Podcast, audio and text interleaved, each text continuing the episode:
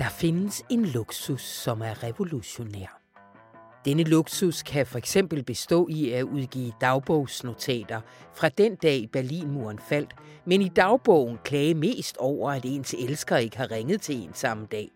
Selvom han, som russisk diplomat i Paris, måske ville have et par andre ting eller to at tage sig til den niende november nitten niogfirs. Annie Ernaux tillader sig denne luksus i Fortabe sig. Bogen, der oprindeligt udkom i to tusind og to i Frankrig, men nu udkommer på dansk. Den handler om at fortabe sig, ikke i verdenshistorien, men i begær. Sådan skriver vores anmelder Bodil Skovgaard Nielsen. Og del med om, der ikke er hele to oversættelser af Nobelprismodtageren, som vi skal tale om. Bodil, hun fortæller, hvorfor ingen kommer uden om Annie Ernaux. Mit navn er Anna von Sperling, og det her er Radio Information, hvor Rune selvfølgelig som altid kommer forbi til en optur. Men før vi når så langt, så skal vi tale om en gruppe skibe, der lå og pløppede rundt uden for Bornholm fire dage før Nord Stream-rørene blev sprængt i luften den seksogtyvende september sidste år. Og blandt dem var et russisk specialfartøj, der hed S S syv hundrede og halvtreds. Velkommen ombord. Информация, предоставленная командованием вооруженных сил Дании, газете «Информашон» о нахождении в районе взрывов газопроводов за четыре дня до инцидента российского военного корабля эс эс семьсот пятьдесят, на борту которого... А, так вот, якобы в распоряжении датских спецслужб находятся фотографии, на которых заснят российский корабль. Ну, логично, предпо... даже не логично предположить, а первое, что скажет любой журналист, и, кстати говоря, любой э, обыватель... Goddag, Bo Elkjær. Goddag. Det her, vi lige hørte, det var øh, det russiske udenrigsministeriums talskvinde, Maria Zakharova, der... Jamen, stort set i de vendinger, øh, eller en lille smule pænere, sagde, at Dagbladet Information og du og vores kollega øh, Sebastian Gjerding er øh, fuld af løgn. Ja. Ja. Kan du fortælle os anledningen til, at øh, så fine folk øh, er optaget af jer? Ja, altså, øh, vi, har jo, øh, vi har jo bragt nogle historier om øh, Nord Stream-sabotagen her i den seneste tid, ja. øh, hvor vi har prøvet at spore nogle oplysninger om de russiske fartøjer, som øh, tilsyneladende har været til stede. Øh, og det har vi jo så skrevet efterhånden, som vi har fået, fået gravet noget frem, så har vi smidt ud til læserne, og det er så det, som, øh, som, som hun så reagerer på nu. Ja, og øh, det hun siger, hun siger ikke, ja, det, vi var der, men vi var der andre årsager, hun siger, de var der simpelthen ikke, de skibe. Ja, og det, det sker nok vende lidt mere ja. detaljeret tilbage ja. til, men det er simpelthen det, det, det er virkelig et dårligt svar. Vi har Nord Stream-sabotagen den seksogtyvende september sidste år, øh, og så har vi så Øh, fundet ud af, at øh, fire dage før, der var der en gruppe fartøjer på stedet. Blandt andet et øh, russisk øh, specialfartøj, det der hedder S S syv hundrede og halvtreds, som har en, altså alt muligt udstyr, som er beregnet til øh, dybhavsoperationer og, og, og havbundsoperationer. Der er også en mini-ubåd ombord. Øh, og det var altså til stede øh, på det sted, hvor at Nord Stream-sabotagen fandt sted, fire dage før det fandt sted. Og det har vi jo så skrevet. Ja. Og det er så det, som øh, Zakharova, hun siger, det, det er helt forkert. Altså, vores historie bygger på, at øh, vi, har, vi har spurgt Forsvarsministeriet, øh, eller Forsvarskommandoen, for ja. at være helt præcis. Øh, fordi de sendte jo en patruljebåd ud til området. Øh, så vi har spurgt, øh, har I taget billeder af det her fartøj? Og der er de så meldt tilbage. Ja, de har seksogtyve billeder af S S syv hundrede og halvtreds, som er taget af Nymfen den toogtyvende september i det område øst for Bornholm. Altså fire dage før.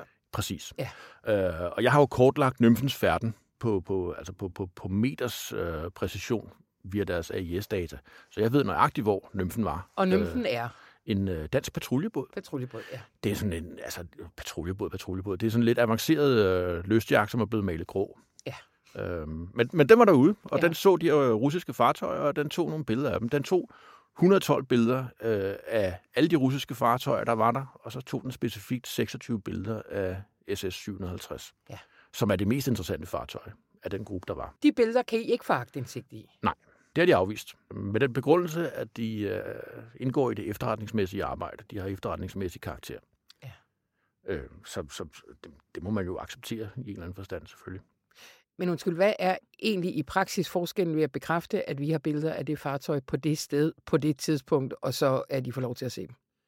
Jamen, det var da egentlig et vanvittigt godt spørgsmål. Altså, øh, jeg, jeg, er ikke, jeg er ikke vant med at få den form for afslag, som jo dybest set besvarer det, jeg spørger om. Nej. Øh, det er sket øh, ganske få gange i mit journalistiske virke, og det har altid været interessant, når jeg får den form for afslag. Øh, men, men, men, men altså, det der sker her, det er jo, at, at, at de jo sådan set i Forsvarskommandoen i afslaget på aktindsigt giver mig lige præcis den oplysning, jeg spørger om. Øh, så kan man sige, kan man se noget på et billede af det her fartøj, øh, når det agerer, øh, når, når nymfen kommer forbi? Det kan man muligvis godt. Mm. Altså, det er jo et fartøj, som er, er, er designet til, til den type operationer, som man må antage af det, der er foregået. Nu er det vigtigt at understrege antage her. Altså, at man har været på stedet med et skib, og så har man sænket noget ned for at gøre noget. Øh, og det at sænke noget ned, øh, kan man jo godt se af et billede, hvis man kommer på det rette tid og sted. Og ja, der kan simpelthen være foregået noget på det skib, som de har dokumenteret. Ja. Ja. Prøv lige at fortælle mig, hvordan har du grebet, hvordan har I grebet det her øh, an? Altså, du siger, du starter med akkordlægger, det skrev I om for noget tid siden. I kunne se, der var en række danske skibe, svenske skibe øh, til stede. Hvordan gør man det? Øh, jamen, det tyske medie til online, de kom for, for efterhånden lang tid siden med en historie, øh, som de havde øh, researchet i samarbejde med den danske analytiker Oliver Alexander, øh, hvor de havde kortlagt øh, seks specifikke russiske fartøjer, som, som sejler ud fra Kaliningrad dagen før, det som vi snakker om her, ja, med kurs mod Bornholm. Det, der var specielt ved det her, det var, at de her fartøjer, de sejlede uden A I S. Det vil sige, vi kan ikke finde data på, hvor de er sejlet hen i de offentlige register, som normalt er det, man bruger til at spore den slags fartøjer. Mm-hmm. Så er der nogle satellitfotos, som, som, hvor man kan se noget, der, der potentielt kan være dem. Men, men det er lidt sværere øh, at, at spore de her fartøjers eksakte færden, fordi de ikke har A I S'en tændt. Så til online kørte med historien om, at de her fartøjer var sejlet ud i retning mod øh, Bornholm, og potentielt kunne være til stede den enogtyvende om aftenen ved otte-tiden, altså få dage før sprængningerne. Så begyndte jeg at grave, og så fandt jeg ud af, at patruljebåden Nymfen var sejlet ud, og den var sejlet fra Rødbyhavn den enogtyvende ved otte-tiden, det vil sige nogenlunde samtidig med, at de her russiske fartøjer angiveligt var nået frem til stedet. Der var den sejlet fra Rødbyhavn med fuld damp ud mod Bornholm, og så er den ligget og patruljeret rundt der i området dagen efter, den toogtyvende Og da jeg så graver videre i de A I S-data, som, som øh, jeg har, øh, så kan jeg se, at øh, den svenske korvet Visby også er sejlet ud og patruljerer der i området. Øhm, Oliver Alexander, han laver nogenlunde det samme arbejde øh, og fortæller om øh, nogle amerikanske fartøjer og et, øh, et polsk overvågningsfly, et svensk overvågningsfly og et tysk spionskib, som også øh, kommer til området. Og han har adgang til, til Marine Traffics øh, A I S-data. Jeg har Søfartsstyrelsens A I S-data, som på nogle punkter er lidt mere detaljeret. Så vi kan supplere hinanden mm. i forhold til, hvad har de egentlig lavet, de her fartøjer. Og det vi kan se, det er, altså der er sket noget den enogtyvende om aftenen på stedet, øh, som har fået Danmark og Sverige og Polen, øh, og til en vis grad også øh, U S A og Tyskland til at reagere og sende fartøjer i det område. Ja, fordi altså, at, at, at det, I beskriver det, det er usædvanlig trængsel. De ligger ikke og pløpper rundt på den måde normalt? Nej, det er absolut ikke normalt. Nej. Altså, det danske forsvar har været i det område to gange de seneste fem år. Øh, og det var begge gange sidste år. Øh, det var i marts, og det var i september. Okay. Ellers har de ikke været der. Altså, så det er absolut ikke et område, vi normalt besejler. Nej. Så arbejder I ud fra den tese, at når det danske patruljeskib lige pludselig med fuld damp sejler for Rødbyhavn, så er det som reaktion på de russiske skibe, der er i farvandet. Ja. Ja. Og det spørger jeg jo så også Forsvarskommandoen om, i forbindelse med, at jeg begyndte at skrive artikler om det, hvor de så siger, ingen kommentar. Ja. Øh, altså det er et led i den normale opgaveløsning for forsvaret at sejle rundt på den her måde. Ja. Og det er jo også, i en, altså svaret er jo sandt, det er bare ikke særlig præcist. Altså fordi det er jo en, en af forsvar, altså en af flådens opgaver er jo at sejle ud, hvis der er russiske fartøjer, som nærmer sig den danske grænse, og øh, overvåge dem, og hvis de kommer for tæt på, jage dem væk. Det er en normal opgaveløsning. Men her er det jo det konkrete, jeg spørger til. Hvad er der er sket her? Og så får jeg et generelt svar. Og så er det så på et tidspunkt, jeg har det sådan, nå, nu spørger jeg så også om aktindsigt i, hvad tog de så af billeder af de fartøjer? Fordi jeg, kan ikke, jeg, jeg får ikke noget svar fra Forsvarskommandoen på, hvad det er, de har set. Det afviser de at svare på. Men så kan jeg spørge, har de taget billeder af det, de har set? Og der får jeg så at vide, at de har taget et hundrede og tolv billeder af russiske fartøjer. Altså jeg spørger specifikt, har I taget billeder af russiske fartøjer der og der på det tidspunkt? Og der svarer de, ja, de har taget et hundrede og tolv billeder. Og så spørger jeg, om de har taget billeder af amerikanske fartøjer. Det har de så ikke. Der er, der er nul. Aha. Og så spørger jeg så specifikt ind til S S syv halvtreds og får at vide, at der er seksogtyve billeder af den. Det er en utrolig detaljeringsgrad egentlig. Ja. Kan man spekulere lidt i, hvilke overvejelser har de i forhold til, hvad de øh, giver øh, dig af informationer, og hvad de holder tilbage? Øh, jamen, det vil jo være ren spekulation. Ja. Jeg er ikke sikker på, at, det er, at, at jeg kan give et begavet svar på det. Nej, nej. Altså, nej. Fordi det, altså, man vil jo nok ikke øh, piske en stemning op. Nej. Øh, og man vil ikke få noget ud af, antager jeg, og det er sådan set også, hvad vores kilder siger til den seneste historie, vi kommer med. Ja. Øh, man vil nok ikke få så meget ud af at lægge de her oplysninger frem, fordi Rusland vil jo stadigvæk benægte ja. oplysningerne. Og det vil de blive ved med. Altså, det, det, det har vi jo set før. Det har vi set med, med M H sytten, hvor efterhånden, som der kommer flere og flere beviser frem, så bliver de bare ved med. M H sytten minder os lige om, hvad det var. Det var det fly, der blev skudt ned over Ukraine, et passagerfly, der blev skudt ned over Ukraine for nogle år siden. Ja. Og hvor pilen jo peger i den grad på, på Rusland i forhold til den nedskydning. Men, men der afviser de jo så fuldstændig. Også øh, langt ud over, hvad øh, beviserne faktisk kan bære i sagen. Ja. Det, det kan vi se. Der er et mønster af, at det er de ret ligeglade med. Ja. Men hvis vi lige skal øh, et, et øjeblik øh, altså være djævelens adv- Ruslands advokat, kunne det ikke være en af alle de andre skib, der lå der? Altså Rusland har jo hele tiden holdt fast i, hvad skulle vi have interesse i at pumpe vores egen øh, rørledning? Kunne det, kunne det være amerikanerne, du... Øh Øh, det kan ikke være amerikanerne. Nej. øh, fordi de er i bevægelse. Altså, hvis du skal sænke sprængstoffer og, og dykker eller dykkergrej, så miniubåd eller hvad jeg, ned til, til det her område, så er du nødt til at tage fart af, af dit fartøj. Du kan ikke bare kaste over bord og så sejle videre. Øh, og der kan jeg jo se på A I S-data, at de fartøjer, som, som bevæger sig forbi her, de har altså... Det er jo ikke fuld damp på, men, men, men de sejler så hurtigt, så, så det er ikke dem, der har, der, der har gjort det her. Så skal der være... altså nogle no, no fartøjer, som er, som, som er skjult for A I S, som man så kan finde på, på, på satellitfoto, eller hvad ved jeg. Men øh, som, som data foreligger, så svarer nej, det er ikke amerikanerne. Mit spørgsmål handlede heller ikke om, at nu skulle vi spekulere helt vildt. Jeg tænker bare, at I har vel hele tiden løbende i arbejdet med den her historie haft de overvejelser, der hedder, hvor meget kan vi sige på baggrund af de informationer, vi egentlig har ja. nu? Og kunne billedet være et helt andet? Ja.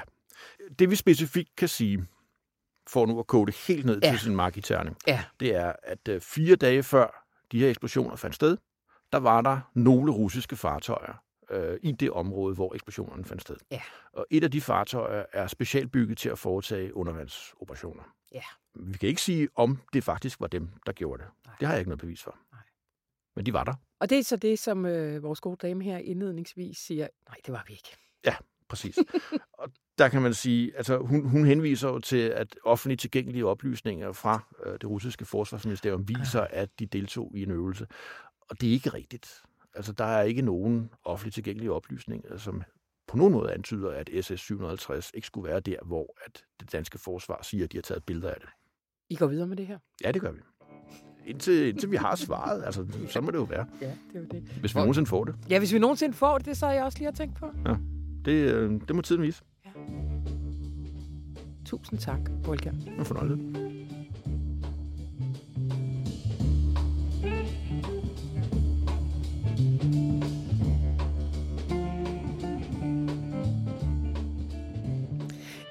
I den her uge, ikke? Kære lyttere, der er jeg lige så spændt som jer. Fordi en gang imellem så er Runes optur sådan nogen, som jeg overhovedet ikke ved, hvad det handler om. Jeg aner ikke engang, hvor vi er henne i verden. Så kom med, Rune. Ja, og grund til, at jeg har holdt det hemmeligt for dig, Anna, det er, fordi vi nu går ind i et, vi går ind i et land sammen, hvor vi har været før nogle gange. Ja. Og du og jeg, vi har været der sammen med, med, med stor fornøjelse. Men også vil kritikerne sige, og de findes jo med en vis grad af spekulation. Fordi vi har jo talt en del om det der med, at det stærkeste politiske subjekt i dag er kvinden. Mm. Og det, som kvinden kan som politisk subjekt, det er at forene klassekamp og kulturkamp. Det er, at du har både ressourcekamp, og du har identitetskamp ja. i, i, i kvinden. Og derfor kan kvinder både stå bag et oprør i Iran, en MeToo-bevægelse i U S A, men også noget, som øh, jeg virkelig har tænkt over lang tid, klimabevægelsen. Mm-hmm. Fordi det, jeg har længe tænkt over det der med, at klima er den første ikke-kvinderelaterede bevægelse, hvor det så entydigt er unge kvinder, som dominerer kampen. Ja. Og det har det faktisk ikke været med borgerrettighedskampe, med klassekampe og med de kampe, vi har set de sidste halvtreds år. Men hvis du ser på klimabevægelserne, så lige fra dem, der har startet Sunrise Movement i, i U S A, som er, hvis man som er den, den, det er den progressive klima, det er deres udgave af Fridays for Future. Ja. Det er Sunrise Movement, som har været med til at, at lave Green New Deal. Sunrise Movement er bevægelsesdelen af Inflation Reduction Act. Til Louisa Neubauer i Tyskland, til øh, Elizabeth Wathuti i Kenya, Greta Thunberg i, i Sverige. Nå, men jeg har stusset meget mm, over det mm. der med, at, at alle de her bev- altså alle klimabevægelser for unge er ført an af kvinder. Og jeg har stusset over det også på et andet niveau, nemlig at det er identisk mellem vestlige lande, og så dem, vi kalder for det globale syd, at ja. Der er faktisk ikke rigtig nogen forskel på Tyskland og, og, og Kenya. Nå, og så talte jeg så med Sandrine Dixson-Declève, et navn, vi elsker at sige, som er præsident for, for, for Romklubben, ko-præsident, den første kvindelige præsident for Romklubben. Og så spurgte jeg hende om, hvordan det kunne være, at, øh, at det var så kvindedomineret en bevægelse, klimabevægelsen. Så sagde hun, jamen helt grundlæggende, så har vores samfund i flere hundrede år handlet om produktion, mm-hmm. om det, vi producerer, om at skabe nye ting. Forbrugersamfundet, industrisamfundet, byghuse osv. Og det har jo historisk været mændenes privilegium at komme ud og producere, mens kvinderne har stået for det, som vi regner for lidt mere lavere stående, og det er det upersonlige, abstrakte vi, det er ikke dig og mig, Anna, nemlig reproduktionen. Mm, mm, og reproduktionen mm. er alt lige fra, at man husker mandens kones fødsels, eller man husker mandens søsters fødselsdag, til man bærer det, som de kalder for the mental load, der, ja. der, derude, til at man sørger for husarbejde, til at man får det... Mm-hmm. Til, altså, reproduktionen er den konstante genskabelse af de sociale relationer. Ja. Og det er bevidstheden om, at samfundet ikke er skabt en gang for alle, men skal genskabes mm-hmm. hele tiden. Sandrines pointe er så, i det historiske hierarki, der har produktionen været det vigtigste, og reproduktionen har været det, man har taget for givet. Men netop i forhold til klima, der bliver det vendt om. Mm-hmm. Der er det reproduktionen, der er det vigtigste. Der er det det at genskabe fundamentet for vores samfund. Det bliver meget vigtigere, og det skal produktionen indstille sig efter. Så nu har vi for første gang ikke sådan, vi skal have masser ud på arbejdsmarkedet, fordi vi skal producere helt vildt meget. Og hvad gør vi så med reproduktionen? Vi laver vuggestuer. Nu er det omvendt. Nu er det, okay, vi skal have lavet en grøn omstilling, hvordan skal vi så lave biler på en måde, som reproducerer vores sociale ja. fundament? Og hun siger, det har jo altid været kvinders opgave at sætte samfundet sammen, når mændene er gået i krig. Det har altid været kvinders opgave at få livet til faktisk at, at fungere som horisont. Og når livet som horisont bliver sat på spil, er det naturligt, at alt det, der holder kvinder tilbage, giver kvinder en meget stor fordel. Og vi kan godt understrege her, at her er ikke tale om en, en biologisk identitet hos kvinden, men færdigheder opøvet og nedarvet, mm-hmm. som på mange områder har været med til at holde kvinder tilbage, der nu gør, at kvinder kommer foran i bussen. Kæmpe optur.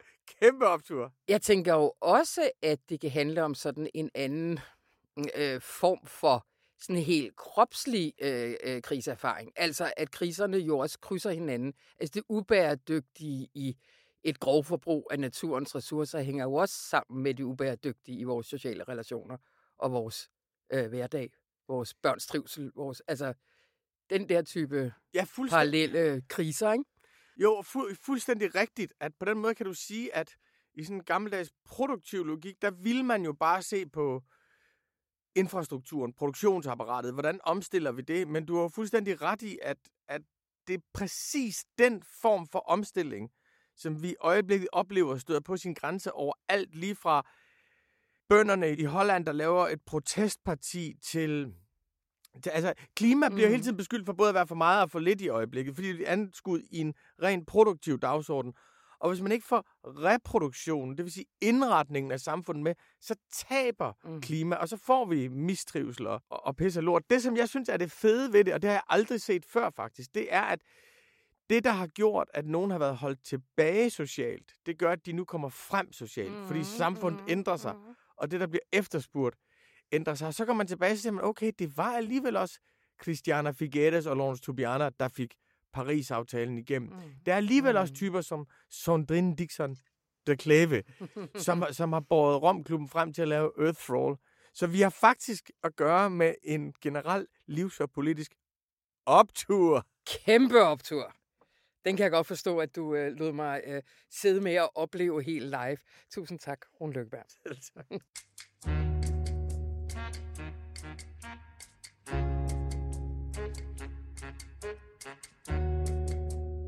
Hej, Bodil. Hej, Anna. Så opringte dagen, fordi ja. Det er jo nærmest sådan i al den tid, du har været på Information, så øh, har jeg nærmest skulle åbne døren her ved studiet, og så stod du udenfor og spurgte, skal vi ikke tale om Annie Ernaux? Jo. Jo. jo. Øh, og der har været nogle anledninger hen ad vejen. Altså, blandt andet fik hun jo en Nobelpris. Og der, der er noget, vi aldrig har snakket om. Der er noget, vi aldrig har snakket om hende. Så har du snedet hende ind en gang, du skulle lave øh, øh, anbefalinger til julebøger, eller sommerbøger, ja. Eller et eller andet, ikke? Jeg så tror, jeg har sagt sådan noget. Du kan give den her fortælling om en ufrivillig, eller sådan noget, en frivillig abort, før det blev legalt til din far, eller sådan noget. Ja, præcis. Lidt forceret. Ja. Øhm, men nu er der ikke kun én, men to øh, anledninger. Øh, faktisk tre, for de er importører i Danmark her mm-hmm. lige om lidt, men der er ikke nogen billetter, så det er ligegyldigt. Ja, er det ikke jeg tror måske stadigvæk, der er, der er flere arrangementer. Det skal man lige tjekke. Der er udsolgt Diamanten, man kan livestreame. Man kan livestreame. Fordi at alle øh, kvinder, måske det de læsende segment, sidder og gerne vil have, have billetter til det. Ja, fordi hun er vel nærmest det hotteste navn, og har været det her i øh, de sidste par år. Altså jeg er jo biased, så jeg synes jo, hun er det hotteste navn. Ja. Men øh, du kan sikkert...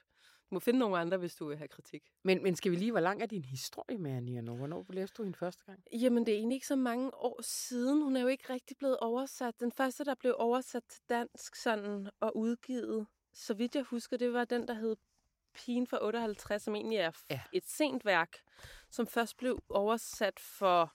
Nu kan vi lige se her, mens jeg lige øh, bladrer. Det er egentlig ikke først... Den blev først oversat i to tusind og atten. Ja. Øh, til dansk, men den, og den er heller ikke så sent i forfatterskabet, men hun har været stor i Frankrig og i Storbritannien i virkeligheden også. Øh, altså i ret lang tid. Ja. Og øh, min mor, der var fransklærer i folkeskolen, og selv også var sådan noget ung pigehuset i Frankrig, da hun var ung, hun har også læst Ernaux fra dengang, hun okay. sådan øh, brød frem. Så det er sådan noget, der har stået øh, i sådan bogreolen, øh, og som jeg sådan har luret en lille smule på og tænkt, nå gud, det er jo egentlig ret let at læse. Ja. Fordi sådan er det med, at nu hun skriver ikke svære eller store sætninger. Altså læse på fransk? Ja, det kan, altså, hvis man kan lidt fransk i ja. forvejen, ikke? Men egentlig, altså, øhm, så er det ikke, sådan, det er ikke sådan de der lange, ornamenterede sætninger uden øh, noget som helst punktum. Det er sådan øh, ret øh, kort og kontant. Ja. Og vi vender lidt tilbage til, at det også er meget mere. Men, øh, men øh, kan, du lige, kan du give os lige sådan en, en kort biografi? Ja. ja, og det er jo meget smart med hende endnu, fordi hendes biografi hænger også sammen med hendes litteratur. Hun bliver ja. født i nitten fyrre i Yvetot, en landsby i Normandiet af, af et par forældre, som er småhandlende. De har sådan en café, købmand, et eller andet, sådan en lille butik, som de sådan akkurat kan få til at løbe rundt ved altid og, og holde åbent. Øh, og de kommer egentlig, den ene er, er sådan, fra sådan en bondeslægt, den anden er fra sådan en arbejderslægt, og der er hele tiden sådan i familien den der angst for at falde ned af klassestigen. Øhm, men øh, Annie, hun vokser op som enebarn. Hun har faktisk en storesøster, men storesøster er død af, jeg har lyst til at sige, tuberkulose måske, før Annie nu selv bliver født. Hun vokser op som enebarn, så...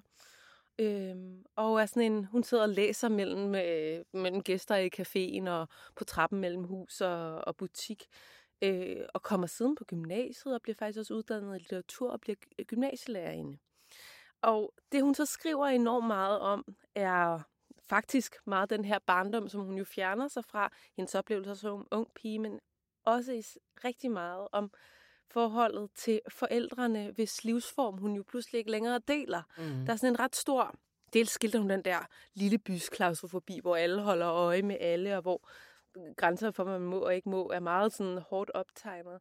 Men hun skildrer også, altså i, i den bog, der hedder Min far for eksempel, den der, altså, hvad det er for en, at hende og hendes far ikke kommunikerer længere, at de ligesom, de taler to forskellige sprog nu, og den sorg, der også er forbundet med en, en velstandsstigning i samfundet. Alt den kultur, man også mister de hundredvis af år, som ligesom dør med, med faren, og med, altså, med overgangen fra et mere traditionelt til et mere moderne samfund. Mm.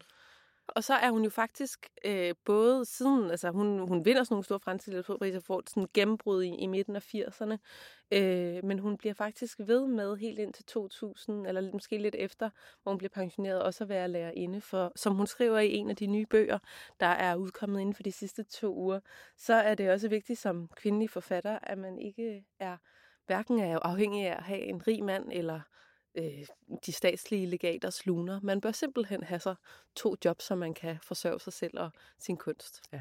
Hendes hovedværker, øh, øh, hvad, hvad ja. vil man sige, de er? Hendes hovedværker er Årene, Hændelsen og, øh, den, og Min far, den der hedder La Place originalt. Ja. Jeg har, sådan en, øh, jeg har et, øh, et hønderpluk med den danske titel. For jeg synes, den skulle hedde Pladsen, netop fordi den franske titel, den handler om sådan noget, det er sådan, den er ubis, eller det kan også være hvilken som helst plads. Det er ikke én plads, og det handler også om at sådan, blive på sin plads, ja. Eller finde sin plads i livet. I stedet ja. På dansk hedder den Min far, det bliver sådan lidt for personligt. Men den hændelsen om den der, den før nævnte om den, øh, den illegale abort, og så Årene, som er sådan et værk, der skildrer halvfjerds firs års fransk udviklingshistorie og fransk ja.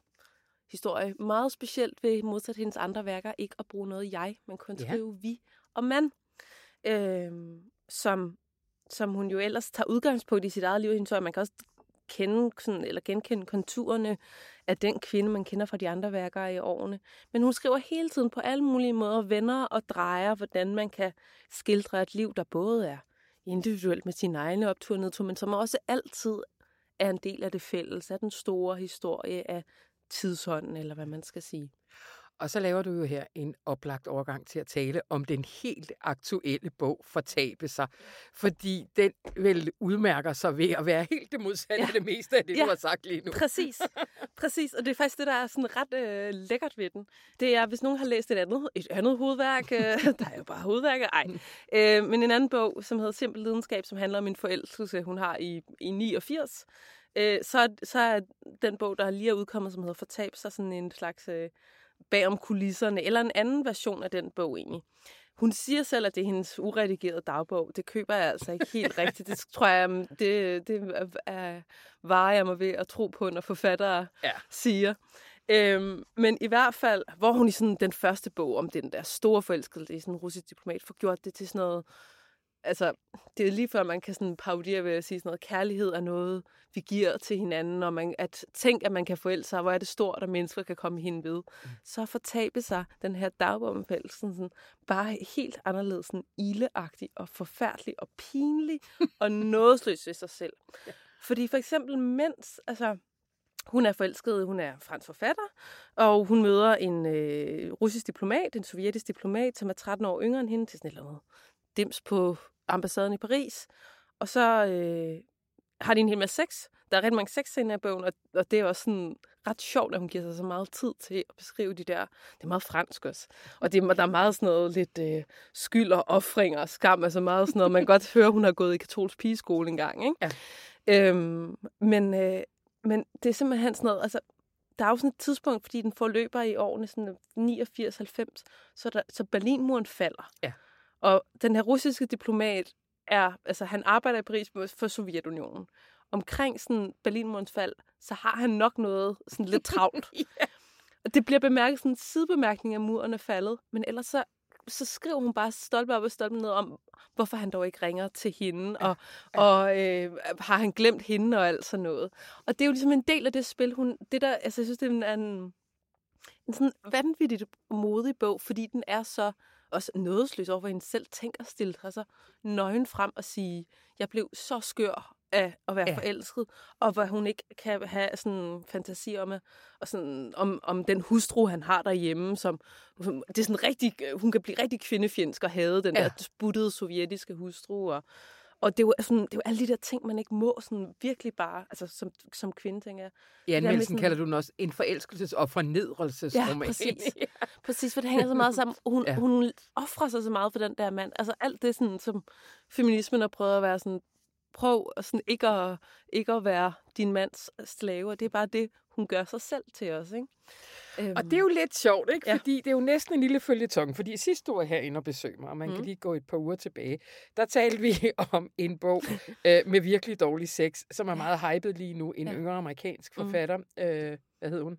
Lillian Fishman. Lillian Fishman. Mm. Altså, der skrev, endte du med at skrive ret morsomt, synes jeg, det her med, at man vil se tilbage på, på os lige nu, som nogen, der er blevet så frigjort, at vi måtte finde nye måder at, øh, at undertrykke os selv, ikke? Ja, altså, præcis. Så krampagtig sex, hvor der ja. hele tiden var overvejelser om øh, magtbalancerne ja. og... Øh, øh, ved hver penetration også fem bisætninger af seriøstik, som altså... Ja. Øh, uden at der blev sagt noget, ja. altså. Ja. Det her, det er den anden grøft, den anden og derfor grøft. Siger du også, det er en enormt sexet bog. Det er en vildt sexet bog. Den ja. er sådan, der er så meget øh, nerver og følelse og dirren og... Altså, fordi den er jo... Den er jo, ja, altså jeg ved ikke, om man vil kalde den politisk ukorrekt, da den blev ude, men det vil vi jo nok kalde den på mange måder i dag. Altså, det er ikke sådan en, det, er, det er den mindst empowering bog, jeg har læst. Altså sådan på, hvad man tænker sådan, okay, ja. frem med kvinderne, og vi er stærke, og powerwoman, og, ja. og ind i lederlokalerne. Altså sådan på ingen måde. Her er der bare en kvinde, der sådan skriver om, hvor meget tøj hun har lyst til at købe, så hun altid kan have noget nyt tøj på for ja. den her mand, ikke? Ja. Alle de værste kvindebilleder, men så den der, altså at skildre det sådan, sådan er mennesker, sådan er begær, altså jeg ved ikke, det er svært at få udtale sig om andres begær, men i mit hoved fungerer det sådan, at det handler om alt det, man man ikke kan forklare og ikke må, men alligevel har lyst til, ja. og alt det grimme og grumme, og alligevel vildt lækre og tillokkende og sådan noget. Og altså, hele den der rodekasse, ja. som følelser og begær jo er, den der, ja. det der, altså, det er jo lidt ligesom, jeg forbinder den egentlig meget med sådan en duft. Altså det der med, man, man, du kan jo ikke forklare en duft, der er tiltrækkende, eller Ej. et menneske, du synes godt, men som du bare må være i nærheden af. I øvrigt, Ja. Lillian Fishmans bog der, som hedder Tjenester, som jeg bare skrev længere om, øh, og hvor dårlig sex den var. Den starter simpelthen med et citat af Annie Ernaux. Nå? Og allerede her var jeg, tænkte jeg, uha, oh, oh. kan du det? Den starter nemlig med, med et citat fra en af de her forelskelsesbøger. Øh, og øh, der må jeg bare sige, måske det er janteloven, der taler i mig her, men måske skal man... Altså, det er jo også hæftigt at starte sin debutroman med et citat af en ja, ja. Nobelpristager. Eller også er det at anerkende dem, der man står på øh, skulderen. Det er sandt. ja, og så siger du, det er forelskelse, ikke? Altså, ja. Og jeg har jo ikke læst den, men, mm. men jeg tænkte bare, da jeg læste din anmeldelse. Altså, forelskelse er jo, mm. jo egentlig mange ting og ja. et spektrum. Altså, det er begær, ja. ikke? Jo, altså, jo, jo. Fordi det det, han, han, han er heller ikke særlig sympatisk. Hun er ikke, nej, nej, nej, præcis. Han snakker det om Stalin, når han er fuld. Ja, og, ellers, og drikker lidt vodka, ja. og er egentlig sådan lidt, han har sådan lidt tæt krop. Altså sådan, ja. Det er nemlig heller ikke, de har ikke så meget til fælles. Nej. Altså i starten er det sådan øh, sommerfugle i maven og blomster og lange samtaler. Og så bliver det mere, at han ringer hurtigt for at aftale, hvornår han kan komme forbi. Så har de sex, og så kører han igen. Ikke? Ja. Så det er nemlig, det er ikke... Øh, Det er faktisk meget Romeo og Julie, fordi Romeo og Julie er heller ikke en roman om to mennesker, der har en deep, soulful connection. Det er om to teenager, der er vildt liderlige. Ja, det er rigtigt. Øhm, ja. Ja. Og, og, og det er sådan, den, den kører på det der mørke grum, også de der, altså, det bliver også destruktivt for dem, og hun begynder, at, altså, selvom hun egentlig ikke er sådan vild med ham, at overtænke, hvorfor han ikke ringer og sådan noget. Og han ved sikkert godt lidt, at hun går og, og venter på ham. Øh, og hvad det ikke sætter i gang i hende, er også at, altså det synes jeg også var ret radikalt ved den, altså hvordan hun kan skrive om sin egen krop. Hun er otteogfyrre på det her tidspunkt, øh, som at vise, hvordan hun ligger under for skønhedsidealer, ja. hvilket ja. de fleste mennesker jo for helvede gør. Ja. Men, men at skrive om at, sådan at, at være bange for, kan, ringer han ikke, fordi min lår ikke længere er faste, ja. øh, føltes alligevel sådan, gud ja, den tanke kan jeg have. Gud, man kan godt skrive det, man må godt sige det. Hvilket ja. jeg synes var ret sjovt. Nu sidder her ja. en øh, kvinde på øh, niogfyrre. De lov, de er ikke fast. Mm. Men det, kan, øh, det er jo så en anden historie. Men jeg sad og læste, hvad hedder det, i Weekendavisen, der var der en anmeldelse, og så var der et fremhævet citat, hvor en yngre, helt sikkert skøn øh, øh, anmelder havde skrevet, hvor er det menneskeligt livsbekræftende, at en kvinde på otteogfyrre kan blive grebet af sådan et begær. Og der tænkte jeg, de skulle bare vide. De skulle bare vide. Men det er jo netop også det, man, de, der er sgu ikke så mange af dem, vel? Det er også derfor, den føles, det det. Altså, den burde det, jo ikke føles så radikal, ja, som jeg sidder ja. og kalder den. Men det er fordi, at altså, hvis man også tænker ser på, hvordan Annie Ernaux på nogen måde blev mødt, og hvad der bliver sagt af hende sådan øh, om forfatterskabet ellers, altså t- måske ikke nu, men tidligere også i franske medier, nogle franske mandlige anmelder, som har været sådan, det er jo også bare lidt en, øh, en, en privat klunkesang om lidt øh, kvindeliv i gåseøjne, ikke? Altså sådan, hvorfor er det her relevant for offentligheden? Og så kan man sidde her og sige, nå, men det er en, det er en variant af netop den midaldrende kvindes ja. erfaringer. Ja. Men det, hun jo også gør det til, er jo en universel begærsfortælling, synes ja. jeg i hvert fald, som jeg kan se mig selv i, som jeg tror, nogen på halvfems skal se ja. sig selv i. Altså, det, det er, fordi hun er så god til at beskrive de der dynamikker. Og fordi hun så også gør det på et tidspunkt i sit liv fra et standpunkt, som vi simpelthen ikke er vant til at se nogle universelle dynamikker beskrevet fra. Ja. Altså, vi skal lige nå forbi mm. øh, Skriften som kniv, ja.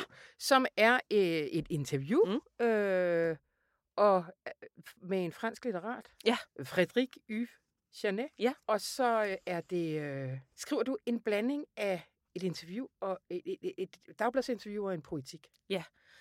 Dels så er der sådan nogle spørgsmål om, øh, sådan lidt, hvorfor skriver du, hvad kommer du fra, sådan lidt, man kunne finde i Information. Og så fordi, at det sådan er en samtale mellem ham her, Charnet og, og Annie Ernaux på mail, hvilket i to tusind og to, hvor den bare udkom, var øh, radical, crazy, tænker de kommunikerer på, e-mail. Øhm, så øh, er det sådan nogle øh, ret lange svar, hun også giver, og den er allerfedest, når, hun ligesom, når forfatteren ligesom giver sig tid til at reflektere over, hvorfor skriver jeg, hvad, hvad gør jeg, hvad er min metode egentlig, hvad vil jeg med min skrift. Ja. Det gør hun tit i sine bøger. Der er tit der er nogle ret berømte passager om, hvordan hun, hun ligesom finder sin metode ligesom for hver bog. Det går ligesom igen, men her uddyber hun det og har refleksioner om, hvor netop, som jeg også talte om tidligere, hvordan kan man skrive om en arbejderklasse, eller en sådan, øh, de, de der akkurat småborgerlige klasse, en lavere middelklasse, uden at udstille dem, ja, ja. eller uden at, uden at heroisere dem og sådan noget. Og så, øh, så har hun sådan nogle idealer om, hvad forholdet er mellem litteratur og politik og sådan noget, som ikke er så tydeligt til stede i bøgerne. Godt. Måske lidt mere for fejnsmækkeren, eller? Lidt, mest, lidt mere for fejnsmækkeren, hvis ja. ja, godt. Men altså, jeg plejer altid at sige, man skal aldrig, hvis man gerne vil læse Ernaux, ikke? Ja. skal man aldrig starte med årene. Ej. Det må man ikke. Fordi den er for overrumplende, hvis man ikke sådan har nogle af de andre bøger som koordinater og ligesom at navigere efter. Øh, det var vi øh, noget øh, for denne gang, så nogen udgiver sikkert ja. noget nyt, og så er jeg der på nakken igen. Ja, yes. trods alt. Tusind tak, Bodil Skovgaard Nielsen. Velkommen.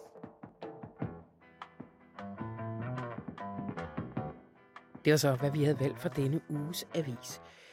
Hvis du sidder og har lyst til at lytte noget mere, så vil jeg da anbefale, at du går over og lytter til andet afsnit af vores enormt lange serie om hele energiens historie. Den ligger i sin egen kanal, og den hedder Børn af Solen, og den her gang, der er vi faktisk nået til solen, den vi kan takke for, ja, alt energi. Ellers er der bare at sige, at mit navn er Anna von Sperling, og det her program, det var klippet og gjort så fint af Emil Rothstein. Ha' en rigtig dejlig weekend.